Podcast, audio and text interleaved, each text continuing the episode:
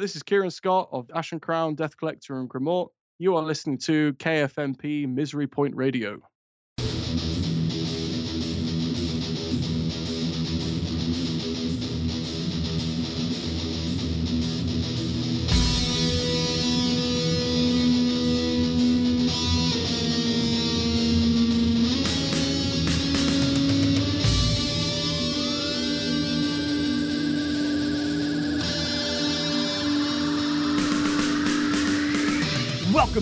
Cultists, to another colon cleansing edition of Misery Point Radio. I extend you my eternal gratitude for always drinking the Kool Aid and for always laying it all on the line to join me here in the wasteland. It's an honor to know that my humble words and the words of our sacred guests have reached you in the most spiritual way possible. And that even though both your IQ and your life expectancy are now considerably lower than they were prior to our paths crossing, your sacrifices have not been in vain, as they have aided me in my perpetual quest to purge the airwaves of all that doth suck. So finally, at long last, joining us today for a very long overdue conversation is the enigmatic Kieran Scott, powerhouse vocalist for a trifecta of UK metal acts, those of course being Ashen Crown, Grimoire, and the already legendary Death Collector.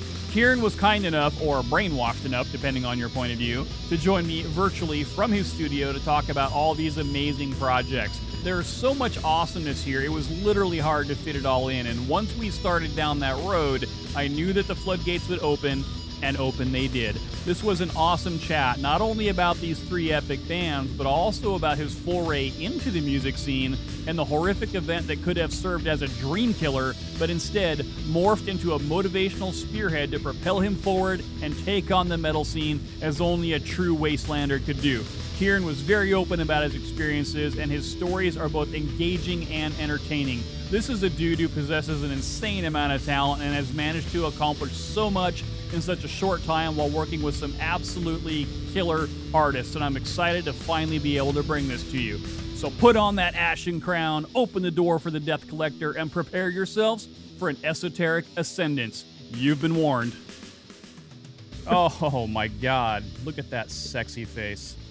Oh, I mean, I tend to uh, keep it hidden these days with the beard, just because you know, got to keep people uh, in check. Well, you know, it's the metal thing to have a beard these days, right?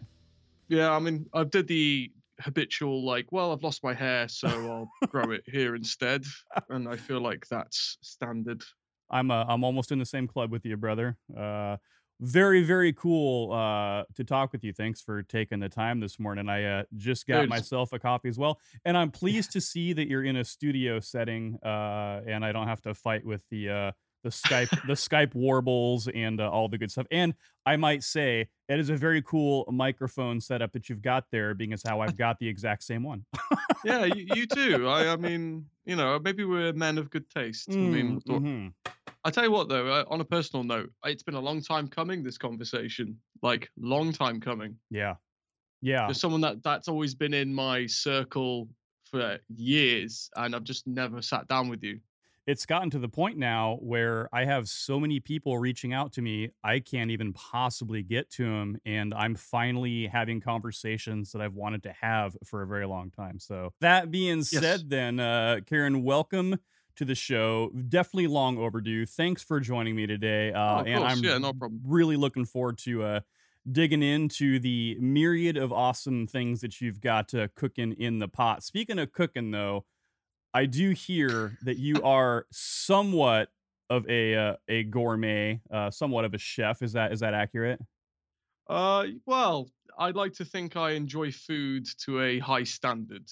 We'll put it that way. that is how I've made my living for the last uh, my, my real person living for the last twenty plus years or so. So I always Oh, wow. enjoy some uh, some fantastic food talk. We'll get into that later, though. So. Uh, I guess if anything, uh, considering the fact that I really wanted to talk to you a long time ago and things just didn't work out that way, it's given me ample time to really dig into all the cool stuff that you've done. I mean, initially it was just Ashen Crown, and then you released uh, Grimoire, and now you're doing Death Collector, as well as some myriad other projects uh, that you're doing with other people. Uh, so you've managed to keep yourself uh, quite busy and, and keep a, a pretty high profile with all your activity. It seems like you've always got something in the pot. Oh, I'm I'm never happy or content unless I've got 50 things to juggle and just like run on adrenaline and just like stress of just doing all these fun and, and incredible projects. Like uh, what I find is is that idle hands create idle minds, and an idle mind is your worst enemy. Like that's my kind of perspective. Yeah. I mean, like it's good to have downtime, it's good to relax, but at the same time, I find like when I'm relaxing, I'm there like could be doing something. I do find that uh, my brain often doesn't turn off if I'm in a position of going from a, a level of heavy activity to all of a sudden very little activity. I just start to get stir crazy and and then and then my my brain takes me in in uh, many different directions. You know, looking at your uh, discography uh, and kind of it seems from a listener point of view that like you and your various projects really came out of nowhere but really you've been in the scene since what 2015 or so maybe a little earlier and aside from ashen crown the first thing i see you associated with was a project that someone else told me about called angel fuck Ugh. and uh uh you know a- a, very family friendly project with a nice inspiring song titles and things like that but um i kind of think like you came out there was boom there was ashen crown boom there was grimoire boom there was death collector like three massive things happening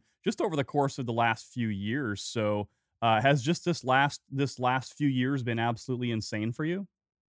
Oh yeah, like so basically I started like my musical journey started um probably 2013 Okay. 14 around there. So basically uh, uh in long story short, I was assaulted like to a hospitalization. What? So uh, it's fine. uh basically uh it was just for no reason. It wasn't personal. So I was attacked uh you know with without knowledge or reason uh, and they like broke my my face basically. Like I had like complete breaks here and here and here and here and and basically I was kind of like getting into doing vocals at that point. So that obviously was like a, a massive hit on me damn because I, dude. I was there like wow holy shit fuck this is bad so it took me about six months to recover and through the entirety of my recovery i was like right i'm going to do it i'm going to be a metal vocalist when i get out of this i'm going to do it so that was what my inspiration was so after i uh, did that um, after i recovered and as much as i could because the nerve damage was still extensive for years afterwards so I found my way of doing metal vocals. So there's many different vocals and techniques and stuff, but at the start, obviously, I didn't have the uh, the nerves to be able to feel what I was doing correctly with mouth shapes and stuff. So I focused more on chest resonance and diaphragms and things, which is more in tune with like classical singing. So a lot of like operatic, massive chest sustains and and resonance. So that's where my vocal understanding came from. So, and that then started me on my journey in music. So obviously, I was trying different things. Um, I'm surprised you mentioned Angel Fuck that because that was a little project that I worked with the guy who now I no longer associate with oh shit for for various reasons, which I will not go into. fair enough Um, that was a long time ago. Uh, but before then, actually, or in between, even, I had a project which you might want to check out. They were called uh, Ebola Gush. okay Ebola Gush was a grindcore project that I started when I was like, uh, like at the early, early stages. My friend from uh, Demona at the time. Uh, so check that. That'll make you laugh. Uh, before then, I my first ever band was Fallacy of Faith, which was a me and my mate just like terrible, just like black death metal. Yeah, brutal. oh, all the lyrics were cringes. Oh god, they were so bad. I mean, things the page still exists on Facebook. We don't really have much music. There's like a couple of demos, and oh, anyway, I digress. but, i digress Yes, but that was the start of like my journey, and it was just I was clueless. I didn't know anybody. I only really got into metal like when I was about 16, 17. So I was a late bloomer for in, to a lot of people. Um, you know, like I got into like the early stuff, you know, like the Slipknots, the the Gojira, things like that. Sure. And I just it was just like grew and then just got more, and then I discovered Dimmu Borgir, and I was like, Mm. ooh, what's this? yeah. you know, and I was really enjoyed that. And then I discovered other bands like Emperor, Marduk, you know, and then it just kind of went on. And then it was like, oh, Cannibal Corpse. Oh, what's this? And it just went on and on. So I, over those like fo- like four, three years from 16 to like 20, I was more my formative musical years. So at that point, I was like, right, I need to do it. And then when I was 22, obviously I got attacked, and then I then go on from there. So Ashen Crown came about very interestingly. So um, a good friend of mine was a band called Squirm. Uh, if you don't know him, is a one-man gore grind project. It's great. Like go listen to it.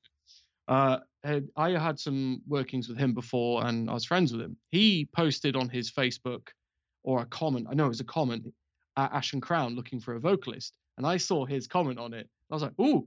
So I immediately jumped on it as well, uh, and I was very enthusiastic. And they were like, "Yeah, okay, cool. Here's a demo. Do what you want with it." I was like, "Oh, okay, cool." They said, "Learn it. We'll book you in." So I was like, "Sweet." So what I did within that day, I recorded my own demo, like or what I would think I would do with the structure and the vocals and stuff. Sent it to them, and they were like, "What? What? You didn't need to do that. You just need to." Oh, okay.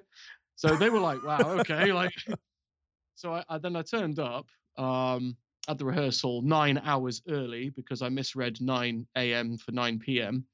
Uh, It happens. so I was just there like, "Oh, I'm here, guys." They were like, "9 p.m., Kieran." I was like, "Oh." Well, I'm eager.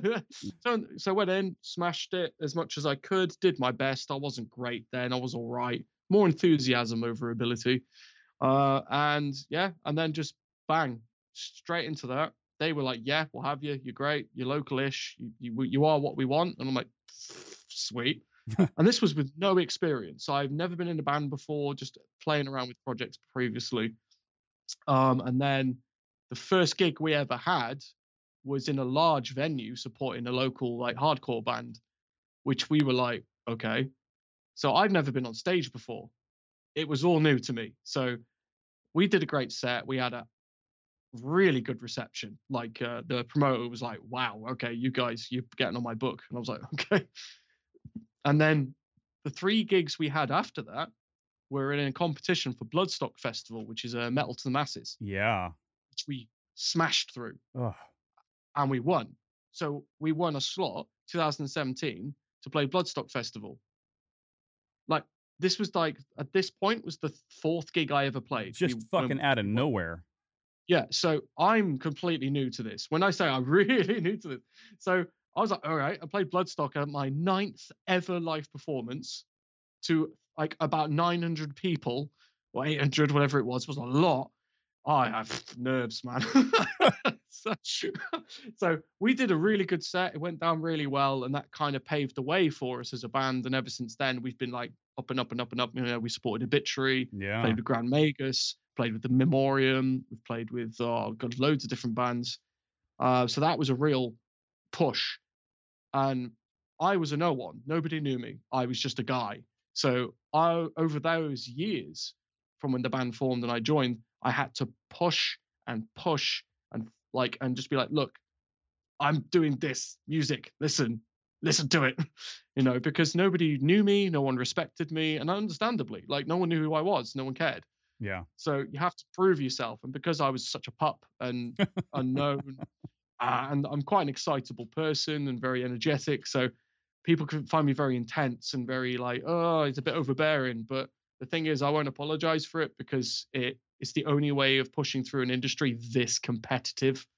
Oh man, like It's And- very cutthroat, no doubt about it.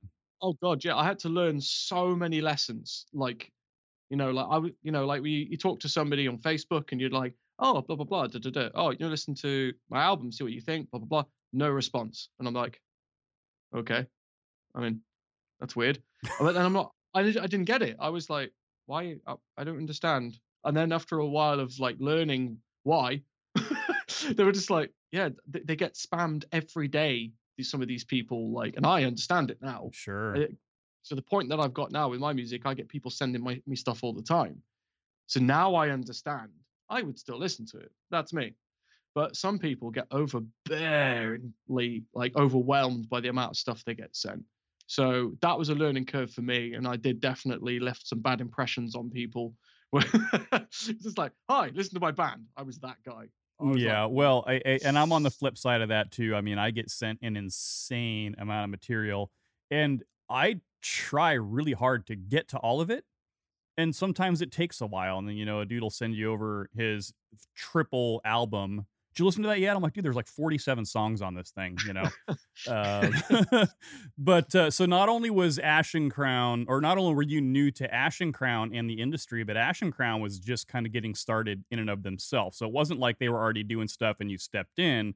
So you went from formation to Bloodstock to within a relatively short amount of time after that, then um you know releasing an album you know in uh 20 what 2019 or so with uh, obsolescence yeah, that november that was.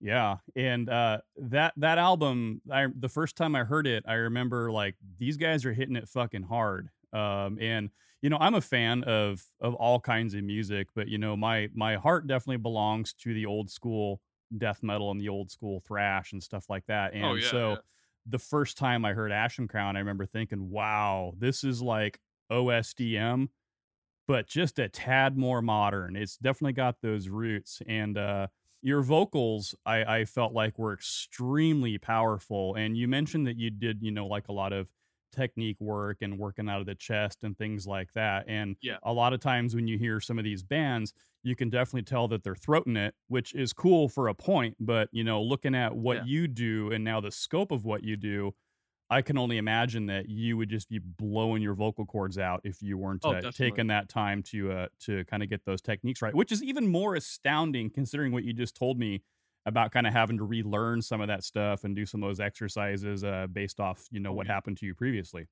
Yeah like because as i said that that during when i when i had when i was assaulted that was the beginning when i was starting to learn.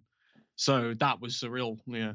So i found that very inspirational though because i didn't care about it. I was more annoyed that the fact i couldn't practice. Oh and the worst part i couldn't eat food properly for oh my God, six dude. months I had to smoothie roast dinners, like roast pot roast dinners, you know, like mm. roast beef, and I'm like, I was there like. it was so bad like because at the time I, I, had to go live back with my mother because i just couldn't function yeah so she was just there like i'll made you dinner and i'm like my mum's dinners are amazing you think i'm good where do you think i got it from like whoa like and it was depressing just smoothieing and pasting down these gorgeous like uh, like I, I, was like I, dauphinoise potatoes with hunter's chicken and there's lovely things like that, and it's like like yum, yum. so that really invigorated my passion for food. Sure. First thing I the first thing I did, me and my friends had a party uh, when I could eat again. So it's when I had all the braces and and supports taken out, uh, and I went to a local pub in Birmingham, and it's in UK obviously. Sure. Uh, Not Birmingham, Alabama. A, no.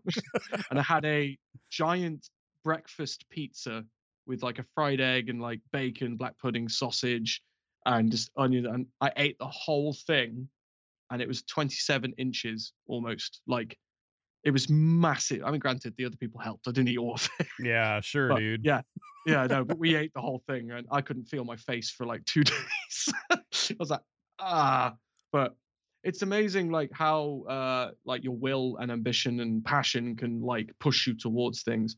I don't really talk about it very often because i don't think it's very relevant. Sure. It's only relevant if i talk about if you ask a question like oh where did vocal start? Where do i start? Then i'll probably talk about it.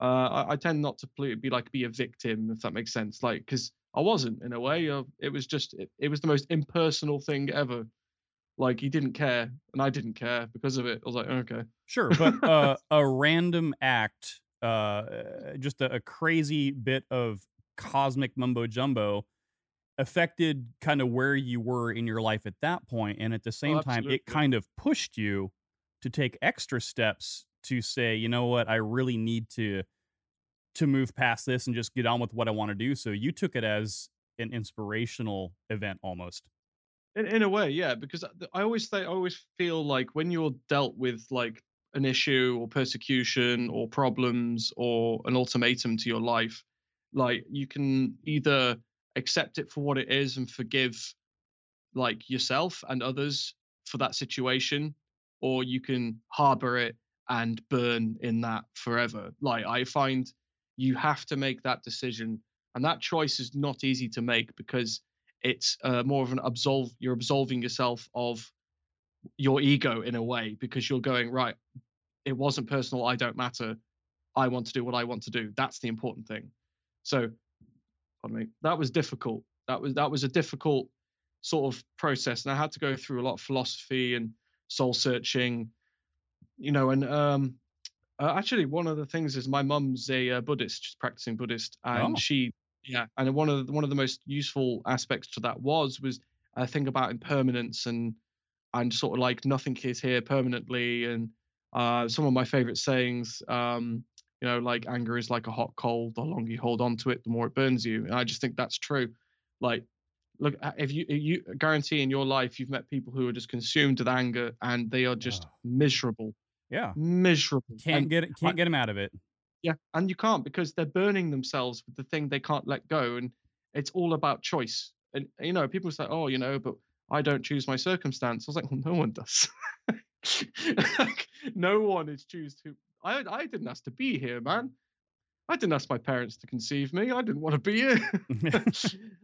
you but know, you deal but- with you deal with it and you and you you know you construct your life based off Exactly. a series of random events and at some point you take control and and you you've created um, a, a place for yourself in the universe and um there you are you know doing ashen crown making Oh, yeah. huge waves going from literally you know a bunch of pups as you were saying to uh, completely owning the UK metal scene uh considering the fact that that scene has spawned so many uh inspirational veterans that are still around yeah. today uh and Oh, I mean uh, I'm I've always been a huge fan of the UK metal scene especially going back to even like the uh you know the grind crusher days the the old napalms the old carcasses uh all that kind of stuff Uh, discharge. Oh, discharge, man! Look at that. That's a name you don't hear that often these days. They're still going. Yeah, yeah.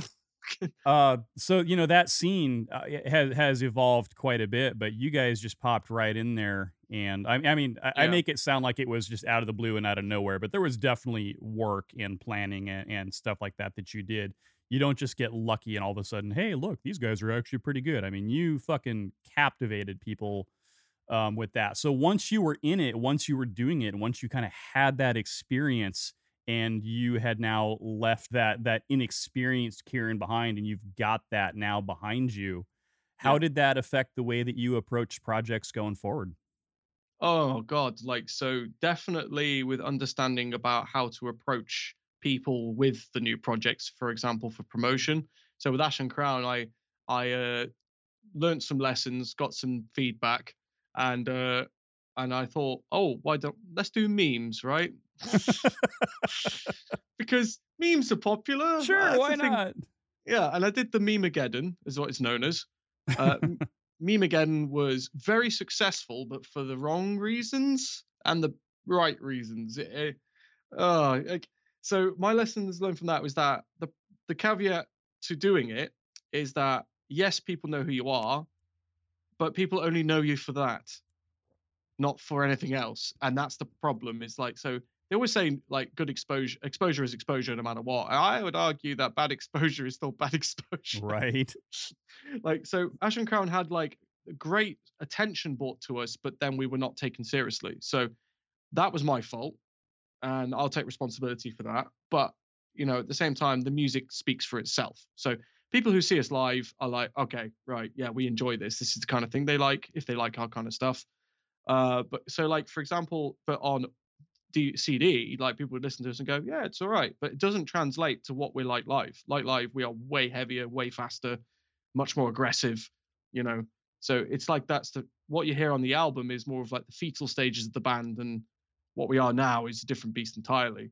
So I think what I think what we ended up doing is I I ended up doing is like creating this environment for the band, which was a bit of a double-edged sword because as you were saying we've got that old school death metal influence we do have that We have the old school hardcore influence as well. And Yeah. we've got a bit of old school thrash.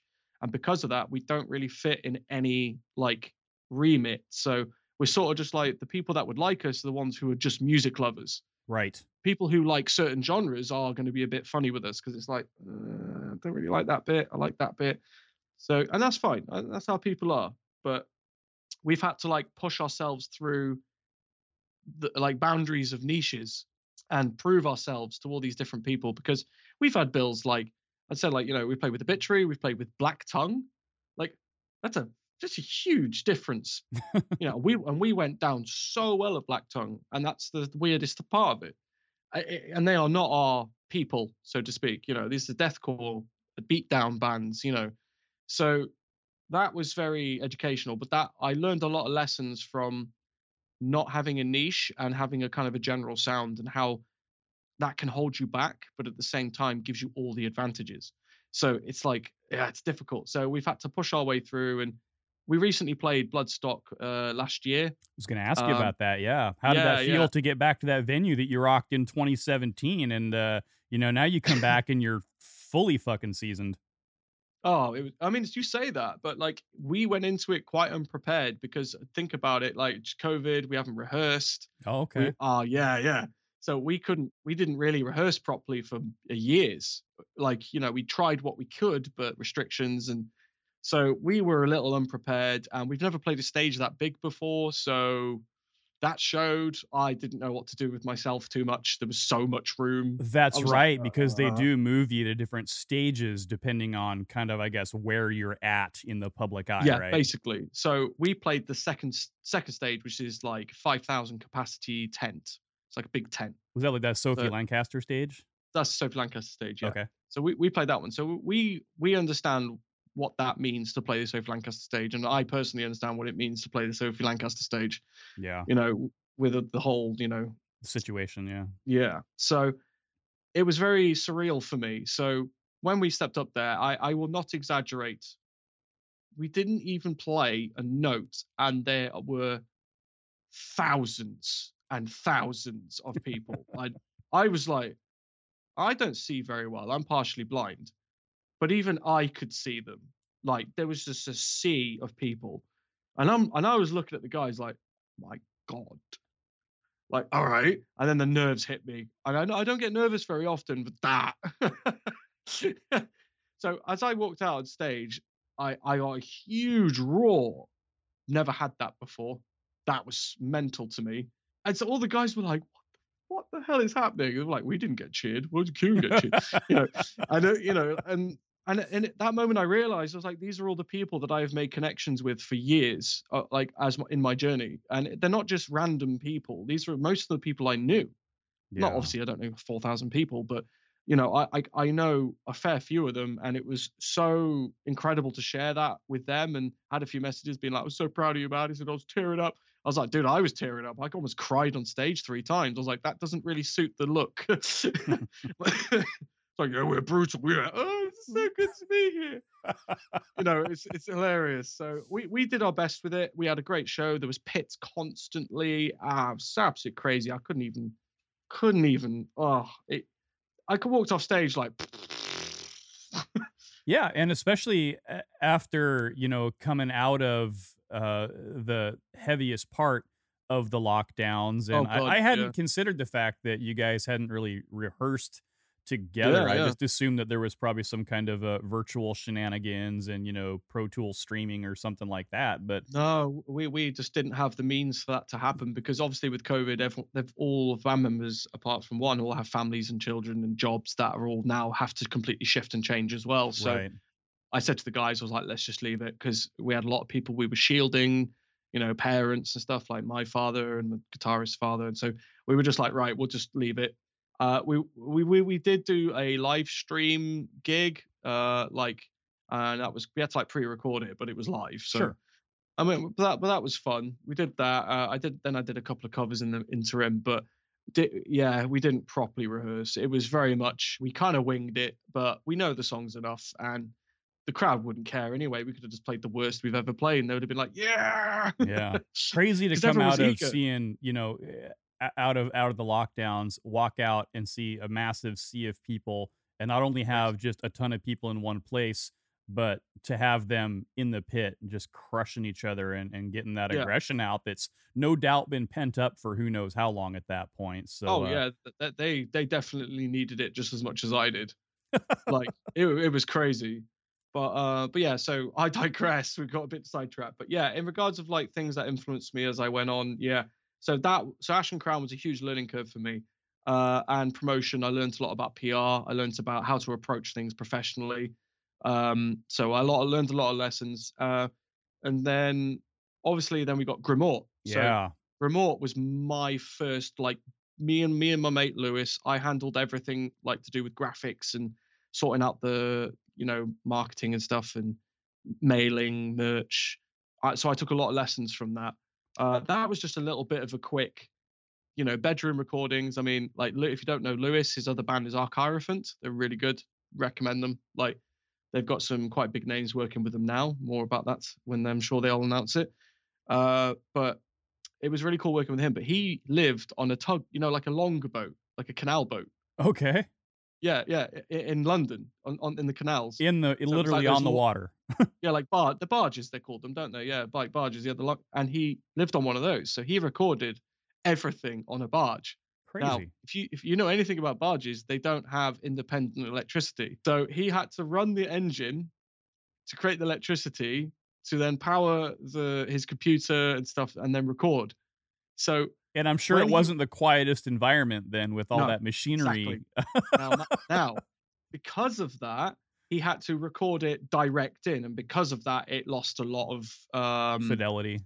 yeah, it lost a lot of oomph that it could have had from the gear he had. So, and you know, and programmed drums and things like that. it- I mean, we we we worked with what we had, and then I had my crappy microphone and my bad setup. I didn't have this one at the time. This Yeah. one has changed my life. but um, you know, and so we did our best, and we released a interesting black and doomy EP. It was all vibey and ethereal, and we were happy with it. But I can't listen to it. I I for one actually really like it and um when I heard Mm. you were doing it and then when I had Sarah Jacobs on the show we Ah, actually Sarah, yeah. played a track off shout out to uh my sister from another mister Sarah um so we played a track off of that and I remember thinking like god this is it's doom but it's black metal at the same time I mean it's just really got that it's a evil fucking sounding album dude and I It- remember it is. thinking, I'm like, well, this is not Ashen Crown, which is all the cooler because why do another project that would be similar? And it is. It was. It was atmospheric. Was a great, you know, descriptor. Uh, kind of ambient, and uh, Mm. I, I get that maybe from a from a producery artist standpoint that it was a project that maybe you just did just for the sake of doing it, and I can see Oh, why yeah. you wouldn't want to listen yeah. to it. But I really, really like it. In fact, I was listening to it the other day when I was messaging you, and I was like, "Hey, what's going on with that? Um, is it even still a thing? Is there is there plans for more stuff with that?" Yeah, yeah. So um, basically, it's just a side project of mine and Lewis. So when when me and Lewis have time, which is getting less and less as we get busier and busier, Sure. um, like we are working on new material when we can, and we are. So there we are. There's a new song that we've been playing around with. I can tell you that it's like ah, it's like imagine if Nile did Black and Doom. Okay. Yeah, that's Yeah. uh, crazy. Oh yeah. I listen, Lewis is incredibly uh like creative with like the scales he uses and how he plays. So I'm extremely excited for people to hear this. It's it's got the same atmosphere as the EP. Uh, and as we move forward, we are we are working on an album, but that is long way away. Probably Sure. not till next year, maybe even longer. But like we are working on new material, so it's going to be what was promised on the EP and more. Like so, it's just going to be a growth from that in every way possible. Yeah. So Esoteric Ascendance, uh, the name of the EP, and it really was a concept album that kind of told a story. Um, Yeah. A very short but albeit intense story. um, a very a very evil story, if you will. Um, and I, I'm a fan of concept albums. So now, if you guys, you know, when you move forward and do do new stuff, are you still going to keep the concept, you know, style in mind, or are we just going to Yeah. go like, uh, okay, you're going to stay with that? Yeah, yeah. So the EP was basically around a ritual procession. So you know, you got the procession, and you know, and you got uh, uh sequestrate and fervor. So for, so basically, it means like the procession is the beginning and preparation uh, of the the woman that is basically readying herself to absorb the the darkness, as it were. Right. Like you know the the the, the esoteric forces, the ethereal primordial soup.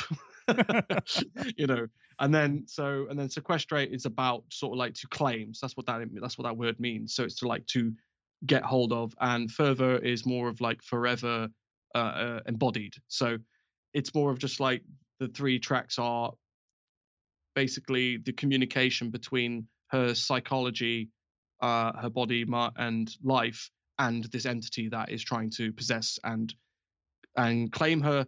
But it's met with resistance, but not. It, it's like she wants it, but she doesn't, and it's more of like self-preservation meets esoteric curiosity. Sure. You know, so it's got a lot of um, connotations towards like the H.P. Lovecraft universe in regards to like that kind of thing. Only, only the universe, not H.P. Lovecraft, obviously.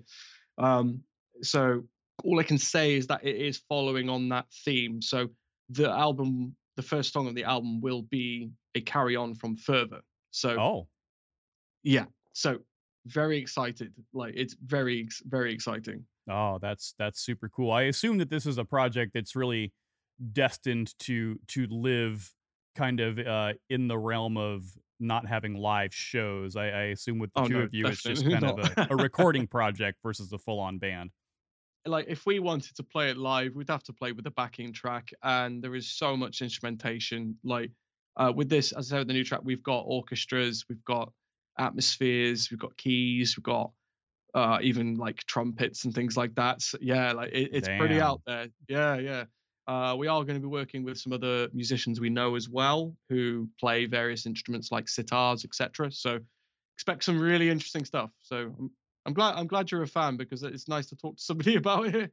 yeah, no, I, I think uh, yeah. well, it's it's hard. I you know it's hard to do things that are different and yeah. you kind of touched on the idea that that we all have a tendency to apply genre tags to things and we like to fit things neatly into a box and i'm no different yeah. you know when i listen to a piece of music the first thing i do is like what does it sound like what does it remind me of and the cool thing about Grimoire is that it really doesn't have that because it sounds like so much yet it sounds like nothing else at the same time so it's it's a very yeah it's a very uh I guess an eclectic piece of work uh that that does defy yeah, it, a, a, classification. It's it's but it's yeah. it's evil as hell and I I absolutely love it and it's just dark and uh I, I guess that's the thing. It's just very it's very dark. If you go from Ashen Crown, for instance, which is powerful and it has its own darkness and it has its energy course, and yeah. it's rooted in the death, you know. And and Grimoire clearly has some of those elements as well, but it does take it to that level where it's just uh you listen to it and it feels pain it feels torture it feels despair um so in that element it, it does remind me of some of like the the black metal um without having just yeah. nonstop alternate picking madness um so well, and you yeah, mentioned early on that you kind of had some some black metal, you know, when you got into like the Emperors and you know the Dimmu and stuff like that. So yeah, that that's really cool to see those kind of come through. Yeah, it's something that I've always got. A, I've always had a thing for. I, I love like atmospheric, like blackened metal. I just think it's amazing. Like some of it has some incredible beauty to it and, and amazing me- melody and sorrow, which I've never quite seen captured in other music. Like, um, have you heard of a band called Wormwood? I have heard of Wormwood. Yeah, right. Like their last album they released is Arkivet, I think it was called. Um, that album was my album of the year last year. That album was amazing. Like I, I, I was blown away that people had not heard it. I was like, because I was like, oh, it's my number one. they were like, who? And I was like, just listen to it. it's amazing. it's like Dire Straits did black metal. It's oh, it's a, the man. guitar work. The guitar work in it is amazing. Their guitarist the lead guitarist, is a Dire Straits fan, huge Dire Straits fan. I am a huge Dire Straits fan. Mark Knopfler is a god to me, and he manages kind of like kind of like Lindsey Buckingham manages mm. to take a, a a guitar line use his fingers to pick and still make it sound more powerful and aggressive uh, than those who hit those strings really hard um, and able to get the dynamics. Uh, and even like David Gilmour, you know, these guys that can bend one note 20, 30 times and just make it, you know, all over the place. And Yeah. uh, Mark Knopfler, uh, to me, is is uh, absolutely amazing. I was just listening to Brothers in Arms uh, the other day, which is one of my favorite albums of all time. But hey, they're down another rabbit hole. Yes, Sorry about that, About but Dire Straits another time. yeah, no, yeah. that's that's cool that there that influence kind of popped in there so as well. I've though. always had, yeah, it's always been there. Like, and some of that will be creeping into the new Ashen Crown material as well. Oh, shit. Well, we're going to take ourselves a quick break, but don't go anywhere because we'll be right back with more from vocalist Kieran Scott. So, in the meantime, check out a track from Ashen Crown off their album Obsolescence. This one's called Blood Beneath Us.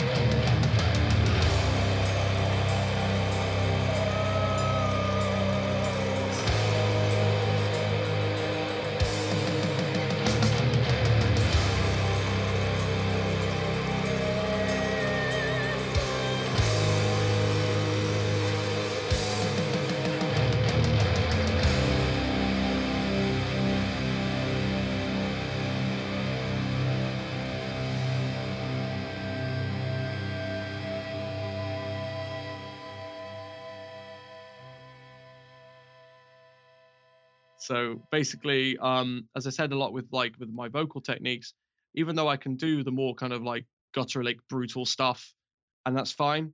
Um, my speciality is within sustains.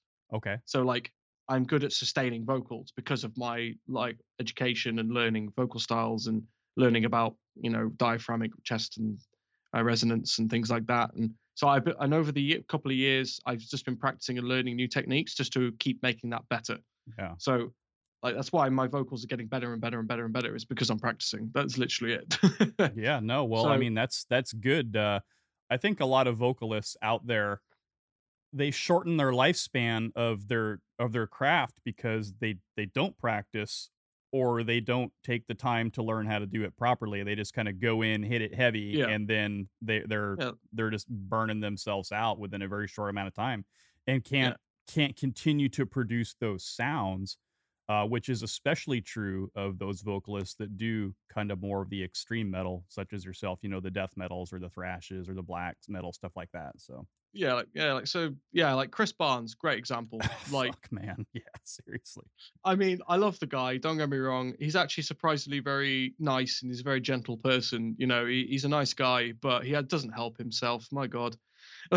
He actually yeah. lives up here by me, um, Yeah. or he did for a short amount of time. And I know that when that last uh, uh, Six Feet Under came out, it did not fare well, I think, with, we'll call them the, the diehard fans, right? The the old school Well, yeah, fans. yeah. I mean, the problem with that, I, I actually, right, I really mean what I'm about to say. I think that album would have been fine if it was mixed better. Yeah. His vocals were just like really dry and present in the mix, and it just didn't work. Yeah. There was no, there was no atmosphere with it. There was no, it wasn't blending with the mix. It was just there like on top of music. It's like that would sound shit if I did it.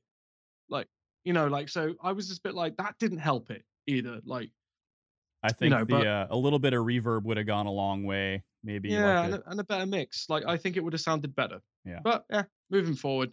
But like yeah, no, it's true. Uh, a lot of the old guard, as we call them, you know, the old school death metal lads. The Mhm. you know there was no vocal techniques back then. Nobody knew what they were doing. right. They were just like and that would do right. You know, like so for example, like so you got people like you know uh, Dave Ingram from Benediction, you know, and then you got Karl Willetts, so Bolt Thrower and Mm, things like that. They paved the way for death metal, like in regards to vocal abilities. And they got like obviously Jeff from Possessed, and you know, it, it, just these people have a certain style, and Right. it's but it's not technique. There is there may be some somewhere at some point. They wouldn't know what it was though. It was beyond. It was way before we understood about false chord for false chords, fry vocals, gutturals, and how it all worked mechanically. yeah. So some of the noises that people came out with back then uh, was incredible. Like considering they had no knowledge. I would also argue that they do have a problem. I said, sorry guys, you can call me out on it. You do have a problem with accepting the fact that you're not your style and the way that you're doing it is not correct. Is not it, it isn't well, when I say correct, I mean not good. It's not good for you. Like, so what if, because then you end up like Chris Barnes and just blowing your vocal cords and you just can't have any malleability and, and stretch and Sure. you, you're not helping your career. You're not helping yourself. Like, obviously they're going to stick to their guns and stick with what they know. And that's fine. They do, they can do what they want. People like that sound. And I do too, to be honest, I'm guilty of it. yeah. You can't beat, you can't beat a Karl Willetts. You just can't beat that. You eyes. I'm I am gonna go on the record and say that uh, Mr. Willetts is up there in my favorite vocalists of all time. I'm of course especially fond of the the bolt thrower time frame, but I'm also a huge fan of Memoriam, which then I guess brings us into the the next part here, where you had a chance to work with Andy Whale, um, who spent some time uh, working with Mr. Willetts. Um, Yes. and you guys come up with this brilliant idea that you weren't doing enough already that you Huh. needed you needed stress. another you needed another project to fill up your time and you come out with this hot fire fucking band called Death Collector uh, which had an insane amount of anticipation leading up to the release and then once you released it people were just losing their minds over it and we're just talking about a three song EP so yeah. Um, crazy. yeah, give us the story. Tell us about Death Collector. Oh right. So basically, uh, I my interaction with Andy have, have been I, identifiable. So when Ashen Crown played with Memoriam, it was like December 2018, I think. Uh, that was in Birmingham. Like it was the first time we ever played with them, and you know I've met Karl before uh, when we played Manifest um, with Evile. That was a great. Game. Yeah, Evile, great band. So good. Uh, so it was really cool, like hanging out with him. And then we so we met. We we had we we're familiar with each other from that point. Uh, I got chatting to Andy, who is the most approachable, like down to earth person I've ever met in my entire life. So I had a small conversation with him, and then we sort of like kept relatively sort of on each other's radar for a couple of years. So uh, Andy started up a page or a group called uh, Old Men Play Death Metal. I'm not sure if you know it. I, I yeah. do. I remember seeing that. I'm like, that's fucking yeah. cool. yeah, so that was that's his group, and he said he wanted to do that, just like share music and stuff, because he's very passionate and he loves his music. So he asked me to do the logo for it because he knows I do graphics. So I was like, yeah, sure, no problem. I won't pay. For you. I didn't charge him. I was like, yeah, sure, Andy, there you go. Hell yeah. you know, so I did that, and he did some shirts and stuff for it, and then you know things like, and he was really grateful for that. Um, and then so he comes to me and he's like, this was after the lockdown sort of lifted. So this was about November time. Uh, and he was like, oh, I've got a new project I'm doing with Mick from Zealot Cult. And I was like, oh, yeah, yeah. Because I saw the cover they did, uh, yeah. the War Master one. So I was like, all right, sounds sick. Yeah. And he's like, yeah, yeah, it's called Death Collector. I just want something old school, blah, blah, blah. I went, yeah, not a problem. I was like, sure. So I did a design up the logo and he was liking it. And I said, "Oh, I said, so is it a proper like full band?" He's like, "No, it's just me and Mick at the moment." I was like, "Do you need any vocals?" And he was like, "Yeah." just like that. That was it. There was no like amazing story of me proving myself through fire and brimstone. It, no, it was just like, "Yeah, yeah, you'll do." I guess if we have to have but, somebody, you may as well hop on. but that's how he works. Like Andy's, you know, he, he has to know you, like, because he wants to know that if you're all right and he can work with you. Because I mean, we all don't want to have band members that are annoying and problems and cause issues because you know uh, it's the bad start from the start so sure i was pr- i was quite honored that he even said yes so i was like hell yeah so we played around with some ideas at the time we had uh, jason from uh, what was Agalloch uh, they they disbanded obviously so he was the original ba- bassist that we're going to have but he lives your side he lives stateside so we were like uh, well that ain't going to work because so we were like, well, let's keep it regional. So then we got our mate Lee like on board, uh, and then we played around with some demos, and then nothing like really happened for a little bit, and we were like, let's get going. And then all of a sudden, it just went. We were like, bang, bang, bang, like tracks are flying out, demos are flying out. Right. Uh, and then they sent me like, here you go, here's three tracks, do some vocals, and I was like, sweet, yeah, okay. Had full reign, free reign, could do what I want. So did all the vocals thing, sent them back. They were like, yep, sweet. Did the final take, sent it to Gord, uh, Gord Olson from Darkened. He did the mix for it. Who also worked with Andy and Darkened. Within like a month, it was done, and then now it's out. So it was like from so went November, December, January, everything got done. February, we organized everything. March release, like so, and we we did the whole thing DIY, all of it. Like we had some friend from uh, my friend uh, Dan, who's part of DC Sound Attack. He does a bit like PR and stuff in the UK. He's got loads of good bands under his roster. Uh, he gave me some help. I've done a lot of favors for him, so he helped us out with getting reviews and stuff. But otherwise, we did all of it ourselves. Like it was 100% DIY. I've handled all the graphics, videos, and promotion stuff as I can do. Um, I've been handling all the socials and stuff because I've got a lot. I'm a, I'm a little more uh, on it than the lads are because you know they're all over 45 or so now. So they're just like I know the feeling. yeah, it's like unless it's something like you're you have to learn, they're not interested in it. They're just they're more vicarious social media like users. So I was more than happy to be like, yeah, I'm I'm I'm pretty in on this already. People know me, so I I took the helm and I I also helped formulate the plan of attack for the release because even though Andy's had a lot of experience in it, he's a bit out of depth these days. He doesn't know how things work as much as they used to. Like he's a very tape trading kind of guy. Yeah. You know, he's very like direct word of mouth, and he's got definitely valuable knowledge about the industry and things like that. But I had that inside knowledge of social media, and because of Grimoire and Ashen Crown, it gave me a lot of uh, understanding. So I brought all of I learned to Death Collector, and I smashed it out. Like I was like to the right people that I know would like it got it to the right playlists, got it to the right reviewers, um, and you know, and, and I can say on record that it was a huge success for a DIY small project that was done within a month.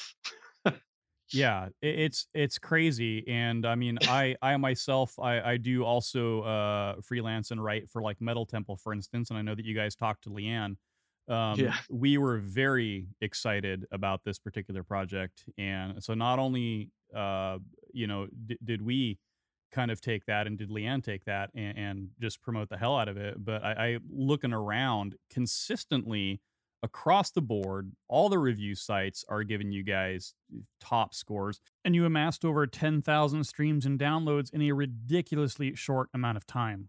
All of our tracks in total accumulated to was it 11,400, and our monthly listeners are 8,000.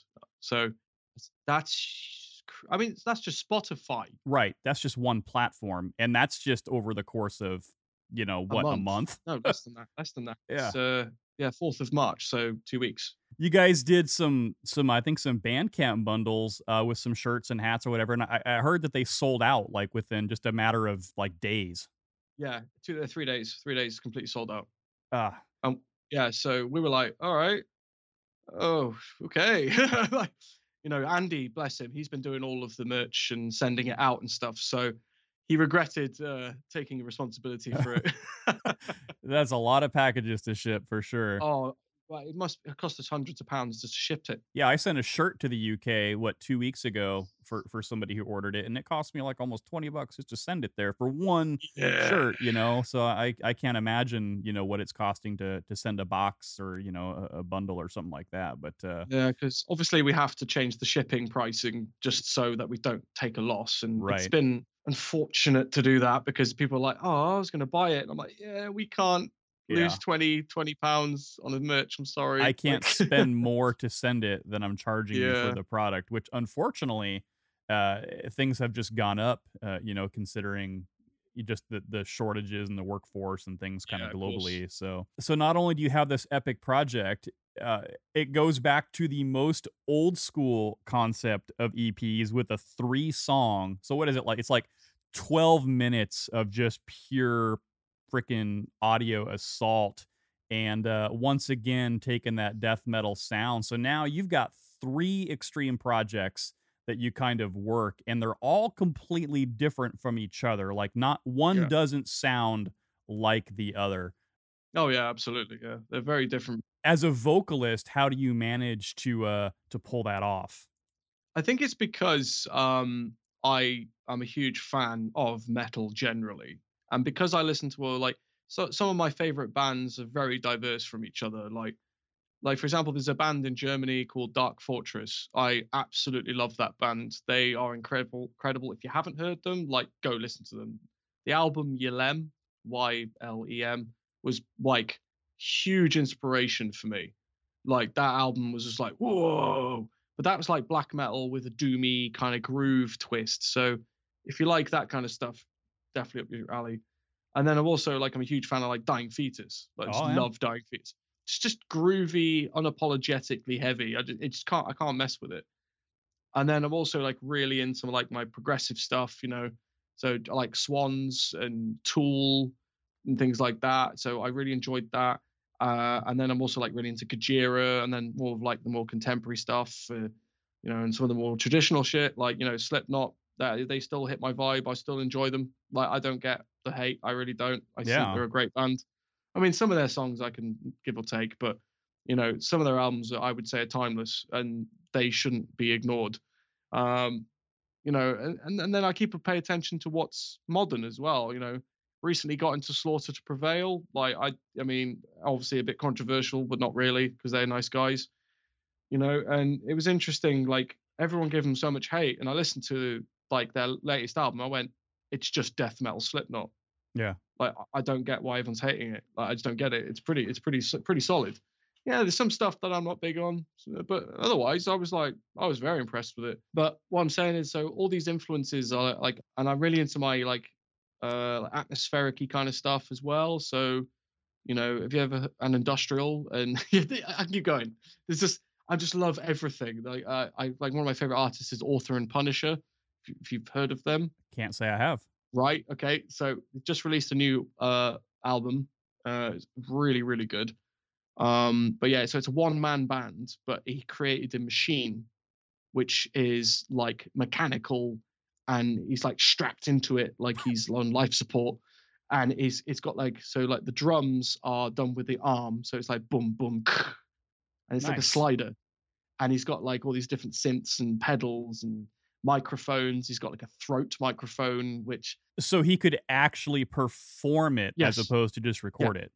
yeah. So it's it's like electronic industrial project that's got all these crazy atmospheric sounds that he does live. You need to see it. It- they supported tool on like a tour. It- it's just crazy. Uh, on their the new album actually they've got the the guitarist and and danny carey as well who actually feature on it. So definitely check that out.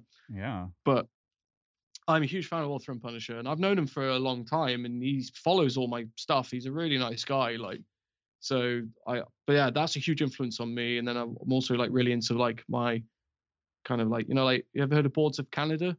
Nope. yeah right so boards of canada are a kind of dark ambient sort of trip hop kind of thing. I can't quite put a finger on them they're they're very they're very unique they're like one of my favorite artists ever because they create incredible soundscapes and sounds and music and songs and and the songwriting is strange and very unique so that has a huge influence on me as well that kind of like almost ca- like lethargic sort of sad but cathartic sounding atmospheric music so yeah. so when I take all these influences, like all these different things, it's quite easy for me to adapt to different styles. I don't have a niche. Like death metal's easy to do for me. I think it's the easiest form of vocal, in my opinion. I'll be controversially saying that. Um, you know, it it it takes the techniques, but once you've got them down, it's just rudimentary at that point. Like singing, very different, very very different. That's not something I probably will never dabble in. I was going to ask you about that, you know, considering, you know, the way that you approach the methodologies of vocalists. You haven't really, at least as far as the public knows, done much in the way of, you know, clean vocals uh, Yeah. or or projects like that. So that's not even in the plans for you. I don't think so. Like I've tried doing some clean stuff. I tried doing it with some Ashen Crown stuff, and it didn't quite work because it's not just being able to make it sound good; it's being able to do it live and Oh, being able. But trying to do distortion vocal techniques and then go into singing is not something I've trained for. yeah. Like it, and it's not something that i probably would want to do anyway because it's a lot of effort. Like it is. that that I would have to go to school to do that. Like like uh, well, at least uh, get an educator to tell to teach me how to uh, go from the distortion techniques, transfer to clean, and go back without hurting myself because they are fundamentally very different preparations. Not just like breath support, but also like mouth and uh, vocal cords and and muscle memory. uh, oh, it's so much. I wouldn't even try. I can sing okay. I, I can sing sort of in tune sometimes, but it's not something that I think at the moment any of the music I'm doing suits. Maybe in some Grimoire stuff, I think it could work. You know, like maybe put loads of editing on it. Auto tune. Yeah. Uh, yeah, yeah. hey, if they do it in the pop world, they can do it in the metal world. oh Um, man, I mean black metal. Um, can you imagine black metal listeners listening to auto-tuned black metal? Oh my god. The heads Um, would, your head would explode. Yeah. yeah. So, uh, as of right now, you've got your hands full with uh, with these with these three projects. So then, what else is in the works? I've heard tale that there is new Ashen Crown kind of uh, Yes. being materialized.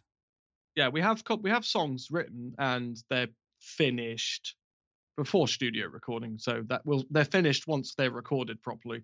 So we've got some like demos that are working demos, and we've played a couple of the new tracks live, and they go down really well. So um, we are looking at a new album. Uh, it's just it's the we are deciding if it's an EP or an album because uh, the thing is, even though Obsolescence was as relative success, because of COVID that happened literally months afterward, it completely dampened our album release. Like just do it, Right.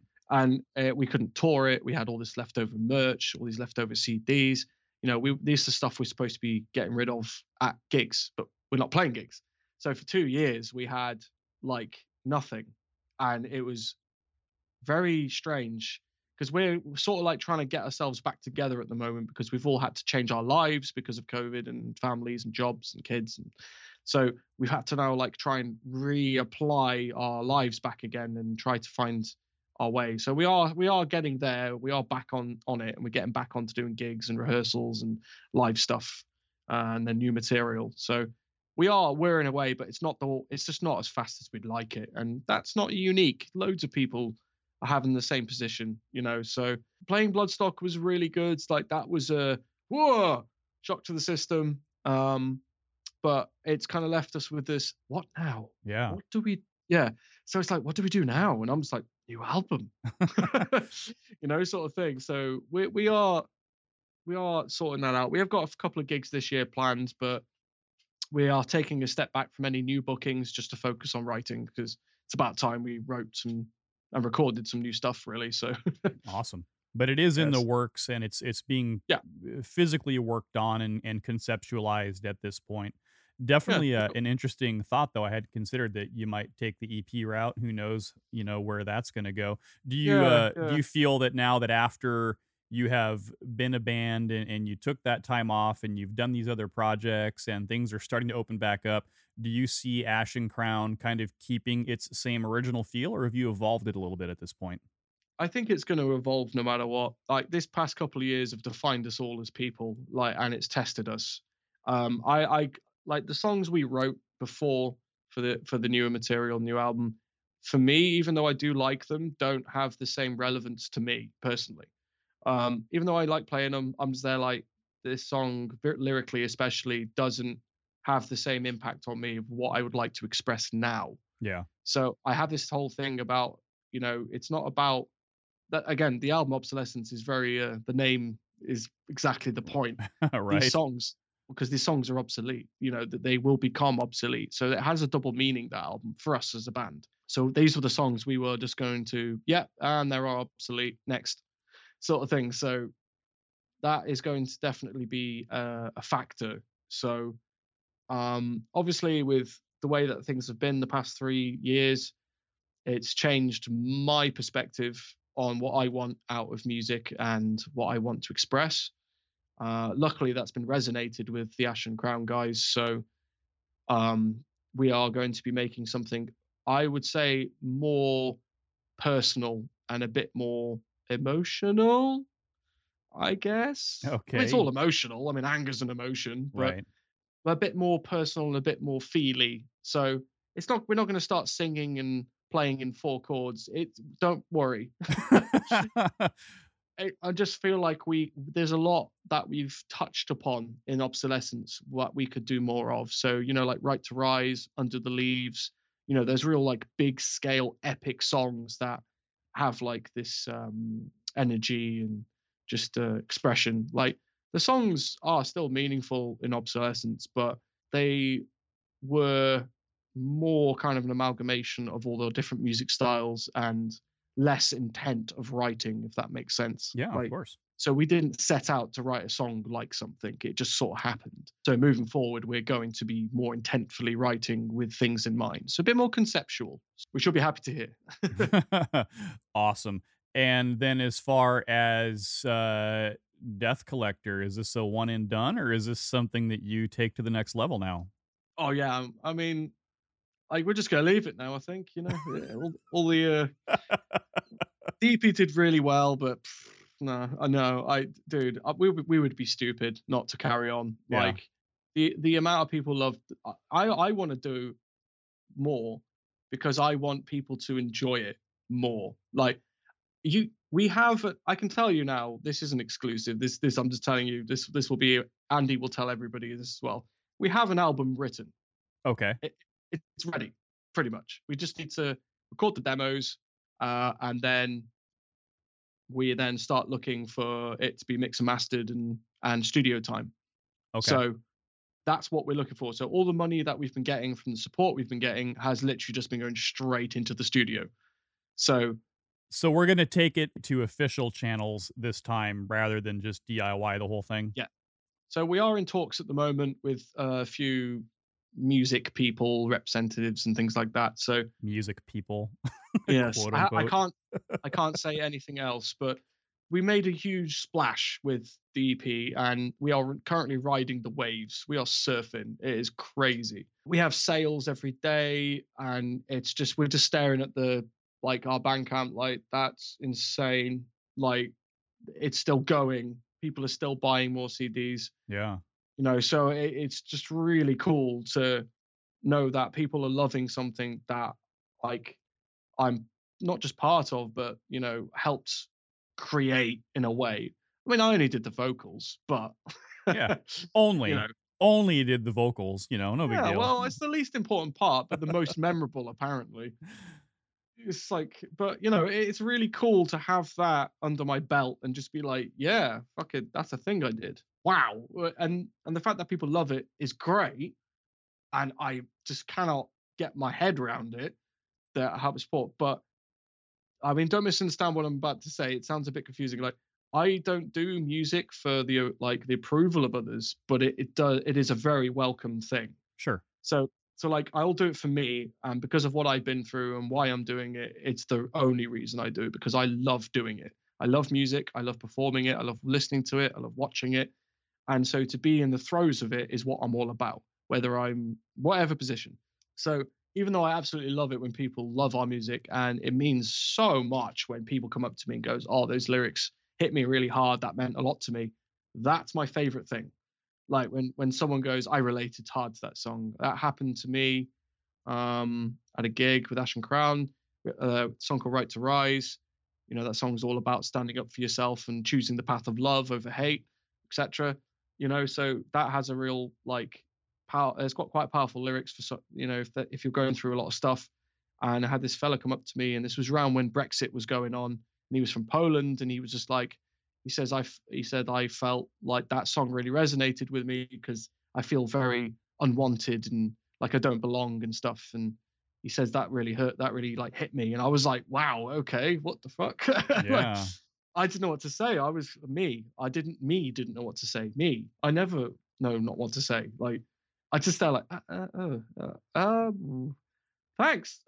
it's the difference between somebody just listening to a song and kind of having it go in one ear and out the other, and actually hearing what it is that you're saying, what message you're delivering.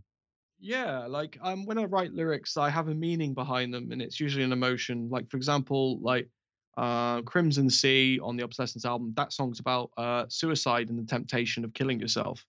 I, I people just like, is it? like read the lyrics. They're like, oh, ooh, ooh.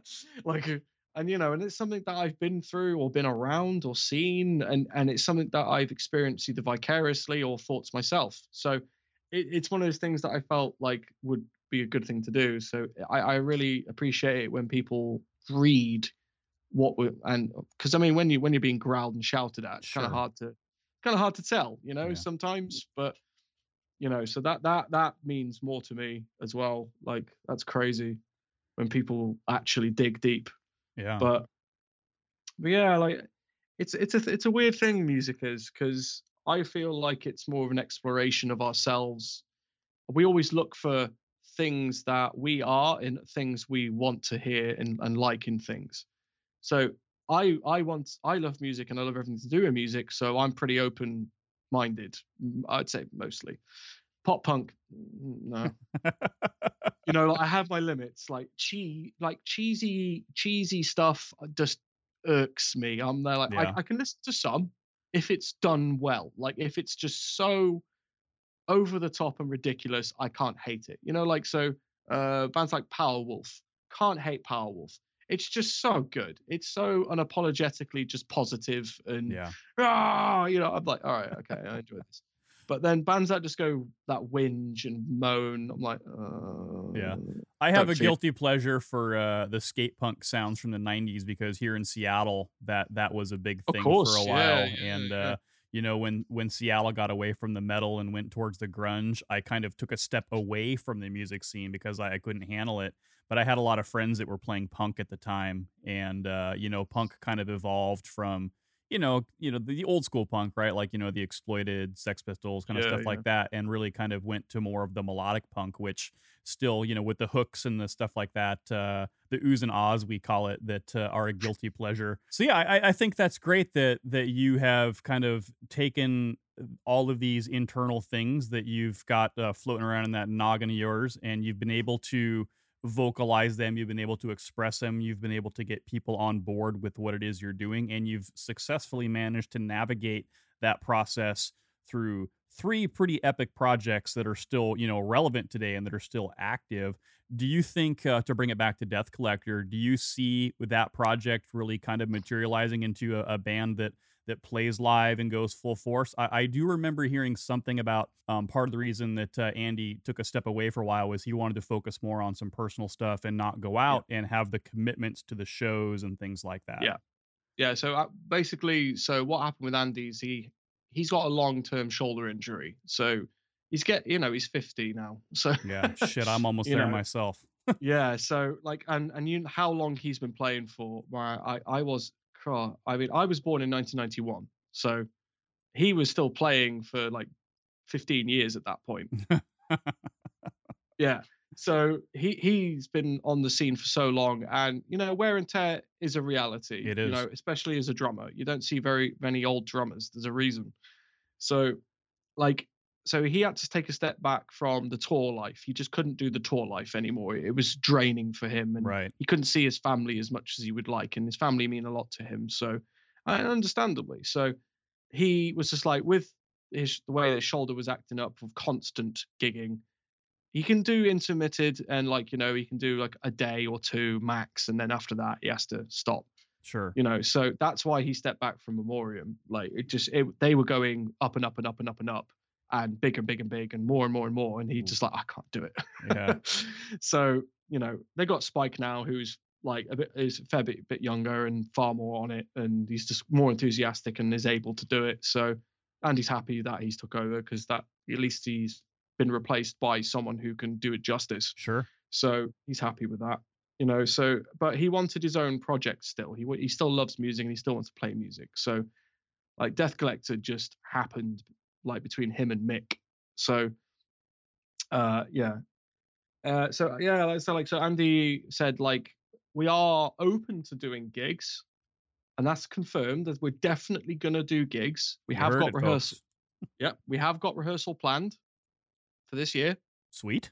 we may do a gig at some point this year if something comes if if all the stars align obviously at the moment now there's a huge fuel crisis so obviously mick is in ireland and even though it's not far the uk's prices for like travel is insane Yeah, Like, we're we're so- feeling that here too.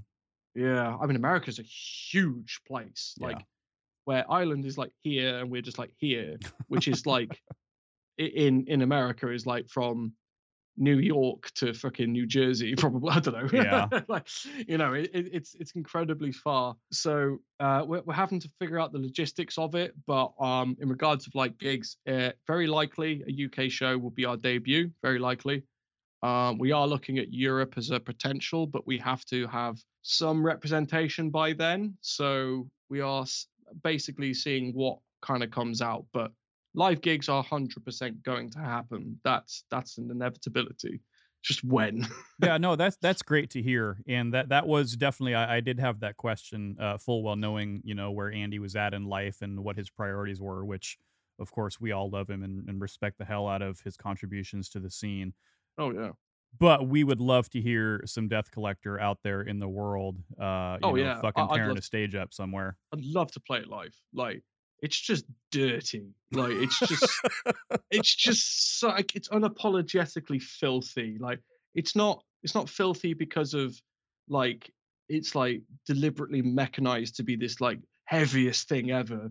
It's just unapologetically raw and just it's got that hardcore punk influence that Andy brings, you know, and it's got the doomy sort of depth that Mick brings you know, and the death metal aspect. And then Lee on bass, you know, he's he's in Severe Lacerations, which is like a like a proper like death metal, old school death metal band. So it's got that really nice run under it on the bass, the rumble, the like the fast pace, just uh, it just oh just yeah, you heard it. It just works so well together. It's just got this really cathartic and just satisfying, like you know, and, and that's just the EP demos. I mean, because that what you heard is a demo in essence. Like it just mixed quite well. yeah, it's a it's a great mix for the style. I mean, I'm going to go on the record and say that I am often criticized by my peers for paying a little too much attention to audio quality. And, you know, I love the fact of an album where you can just, all I care about is can you hear all the elements? I mean, I don't care if it sounds producery, but I mean,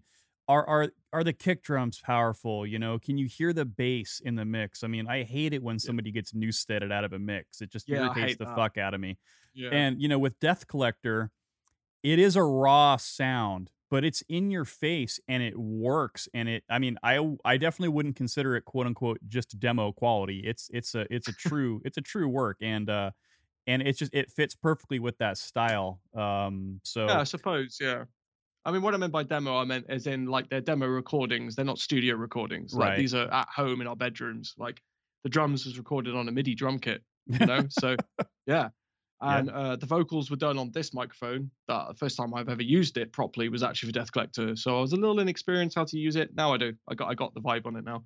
But uh, you know, the bass was DI, like, and it was on a like a Warlock DC Warlock bass. You know, yeah. uh, the Deicide signature one, uh, and the guitar was just DI as well. So there was no like we didn't we didn't plan it out with all these profiles and sounds in mind. Sure. We just went, here you go, Mick. Here's all the stuff, and then Mick went, cool, bub, bub, bub, bub, bub, and then made it into what it is. I, it sounds magician. fan- sounds fantastic. So if you manage to pull that out of your asses with those resources in that time frame, I can only imagine what happens when you give it a proper treatment that That's- you know has a massive amounts of thought Yeah. going into it and that's literally what I've been thinking yeah for like the past couple of like while I'm watching all this go, and I'm like, if people enjoy this, imagine if it done like properly. yeah like it's still it's still going to have the same sound. We're still going to go with gourd We can't not go with gourd for our mix master now. Like he's got us for life. yeah yeah no it's it's No. it's literally it's a perfect combination uh yeah absolutely fantastic uh, plus it kind of you know working with him keeps that element of uh you know working with somebody in house that that is Oh, really yeah, yeah.